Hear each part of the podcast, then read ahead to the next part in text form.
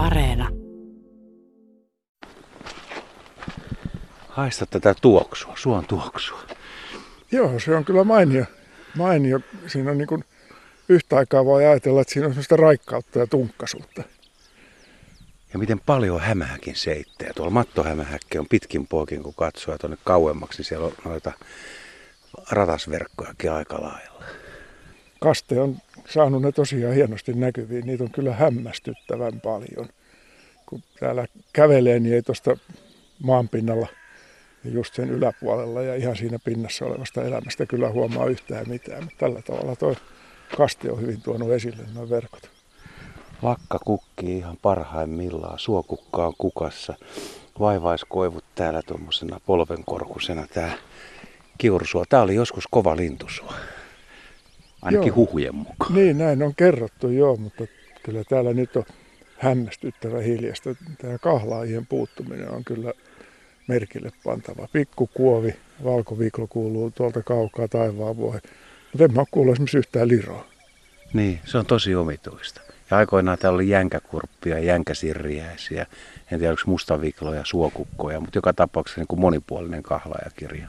Joo, mutta siitä on kyllä jo aikaa, se tuntuu hyvin kaukaiselta ajalta jo semmoinen, vaikka ei siitä nyt ole, kun mitä siitä voisi olla, 15-20 vuotta. Miten sä oot noin rauhallisena siinä, kun ensimmäiset hyttystä on lähtenyt liikkeelle? Se on tällä hetkellä tukassakin tuommoinen 30-40 yksilöä. No niin, on vasta nämä ihan ensimmäiset. Ei, mulla ei tule mitään, mitään jälkiä niistä.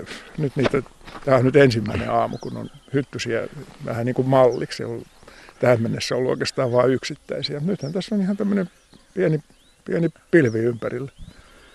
Täällä on tosi rauhallista. Mistään ei kuulu kerrankin autoja eikä koneiden, ei mitään teknisiä ääniä ja meteliä. Ainoastaan on suht siis hiljasta. Linnutkin vois laulaa vielä enemmän. No kelta, västäräkki on niitty kirvistä ja Järri Peppo tuolla jossain kauempana rysti punakylki rastas. Silläkin menee muuten keltavästi joo, hienosti. Joo. No juu, täällä sentään vielä keltavästäräkkejä on, mutta tuoltahan ne on etelämpää laitumilta ja muilta, niin ne, nekin on, ne on jotenkin pois kokonaan. Täällä sentään vielä on jonkun verran keltavästäräkkejä. Mistä sä luulet, että johtuu, että nämä suot on muuttunut niin hiljaisiksi? Tätä on spekuloitu, mutta kaikilla on ehkä vähän erilaisia käsityksiä. Niin, mä en kyllä voi oikein sitä käsittää. Mulla ei ole kyllä oikein mitään spekulaatiota edes. Se täytyy olla kyllä joku aika, aika laaja-alainen ja iso muutos, koska se on, se on nyt sama asia täällä kaikilla näillä soilla. Suokukot on, sehän on nyt jo erittäin uhanalainen ja, ja aikanaan niitä oli Etelärannikollakin muuttoaikaa näki semmoisia ja satapäisiä parvia. Nyt on hyvä, kun näkee viisi. Niin. Ja täällä ei näe juuri lainkaan siis. Ni, niin, joo.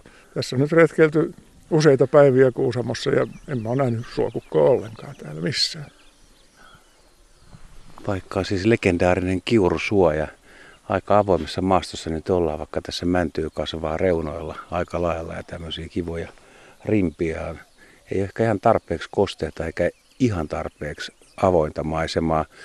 Mutta monet näistä soista, missä on käynyt, niin kyllä nämä nyt jotkut ainakin on niin kuin jokseenkin samannäköisiä kuin aikoinaan, mutta linnut vaan puuttuu. Ja yksi kaveri sanoi, mä en, en sano, että tämä olisi totta, mutta hän on miettinyt sitä, että kun metsiä on hakattu soiden ympäristöstä aika paljon, ja sieltä olisi valunut jotain näille soille, joka vaikuttaa siihen, että yllättäen, että ei olekaan hyönteiskanta niin kova niillä soille, että jos ravintoa.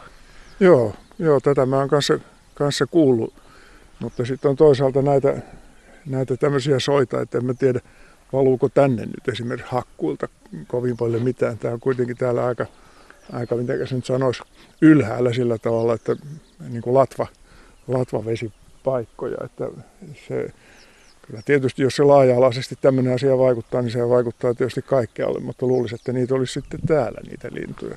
Yksi tietysti voi olla typpilaskeuma, joka kaikkialle tulee ja muuttaa jollain tavalla jotain hyvin herkkää tasapainoa tai jotain. Mutta joku tämmöinen iso niin kuin laaja-alainen muutos sen täytyy olla, koska se on niin, se on niin samankaltainen laajalla alueella. Ja sitten on tietysti kaikki muuttomatkan riskit, talvehtimisalueet, ruokailualueet, mitkä on kasvanut umpeen. Et siis kahlajien määrä jo sitä kautta on tippunut aika lailla. Niin, niin siinä tämmöistä voi olla, mutta täälläkin kuitenkin on kahlaa, jotka muuttaa vähän eri suuntiin. Ja vähän eri aikaa ja talvehtii vähän eri paikoissa. Mutta tietysti jos, jos muuttomatkan varrella asiat muuttuu, muuttuu nopeasti huonommaksi, mutta sekin tuntuu vähän jotenkin ihmeelliseltä, että se niin äkkiä kävisi. No entäs petopaine? Erilaisia saalistajia on. No saalistajia on tietysti. Muuttohaukka on jonkun verran lisääntynyt, mutta mä en jaksa uskoa ollenkaan, että sillä on mitään merkitystä kahlaajakantoihin siinä mitassa, kuin mitä tämä väheneminen on tapahtunut. Ja mitä muita petoja, supikoira tuskin. Sillä on vaikutusta, minkkejä täällä kulkee. Niitä on kulkenut kauan. Ei, ei, ei, en, en usko, että sillä on mitään merkitystä. Kyllä mä jotenkin itse, itse arvelen, että se on joku tämmöinen näkymätön ilman kautta tai jostain tämmöisestä tuleva muutos.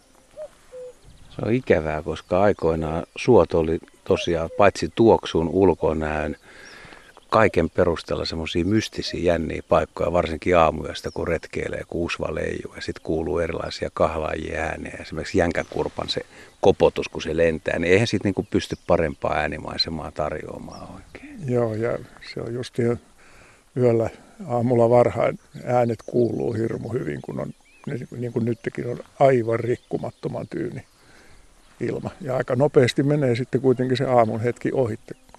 Rupeaa lämpö, lämpö nousemaan ja äänten kuuluvuus jotenkin sitten muuttuu erilaiseksi. No, tässäkin tuntuu, vaikka on tosi varhainen, niin jo lämpötila nousee ja ihan erilainen kuin tunti sitten. Nythän on suorastaan jo niin kuin lämminkeli. Joo, jo, aurinko, aurinko, jo, aurinko jo lämmittää, kun ei ole minkään, minkään näköistä pientäkään ilmavirtausta. Ja, ja tässä aika nopeasti nopeasti se aamuhetki tässäkin menee ohi.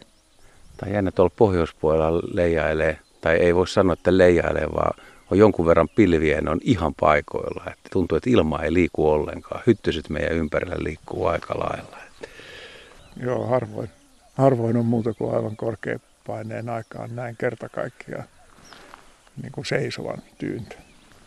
Tuossa kun ajeltiin tähän suolle, tultiin tota pientä metsätietä pitkin, niin siinä oli kaksi koppeloa matkalla ja aika pelottomia, mutta sä olit vähän huolestunut, että tähän aikaan ei pitäisi kävellä yksinään tuossa tiellä. Joo, kyllä nyt koppelo, koppeloiden pitäisi olla hautomassa munia, jotta tulisi lisää koppeloita. Hei, nyt lentää joku parvi tuossa. Onko se kahlaaji vai miten ne on? Vai Ta- taveja? Taveja, taveja. Viisi tavia menee Joo. ohi. Joo. Joo. Mä en nyt oikein tiedä, miten tämä meidän suoretkin jatkuu. Ei meidän kannata tuonne Kiurusuon keskelle lähteä, koska en mä usko oikeastaan, että sieltä sen kummosemmin. Nämä lajit on varmaan tässä kuultu ja nähty. Et tietysti, tietysti nyt jos jänkäkurppa, niin se ei koko aikaa lennä, että voisi vois sen kuulla, sen No koputuksen. No voisi kuulla tietysti, me ollaan tässä nyt aika kauan kuitenkin seisoskeltu, että jos se nyt sitä kierrostaan tekisi, niin luulisi, että se olisi osunut jo tähänkin. Kyllä, sieltä vielä jonkun pensastaskun voisi kuulla lisää. Joo, ei, ei niitä ei lähdetä enää etsimään.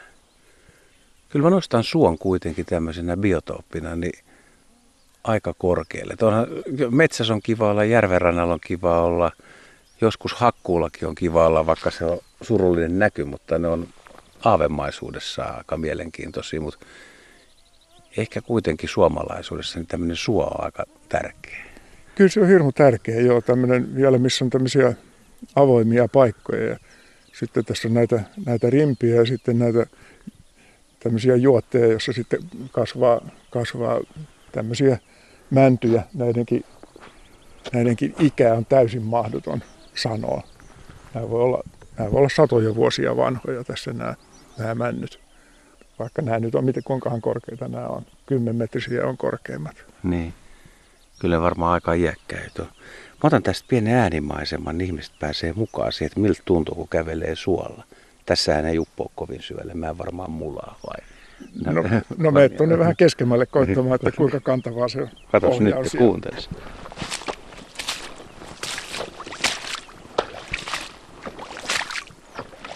Vähän lilliä, mutta ei tää nyt niin paha. Oi, miten hieno matto hämähäkki. Oh, kato heti rupes tota. Se oli aika nopeasti. Joo, joo se, on, se on hankala, hankala nuo tuommoiset pehmeämmät paikat, niin se on, se on vaikea tietää, missä on vielä vähän pehmeämpää.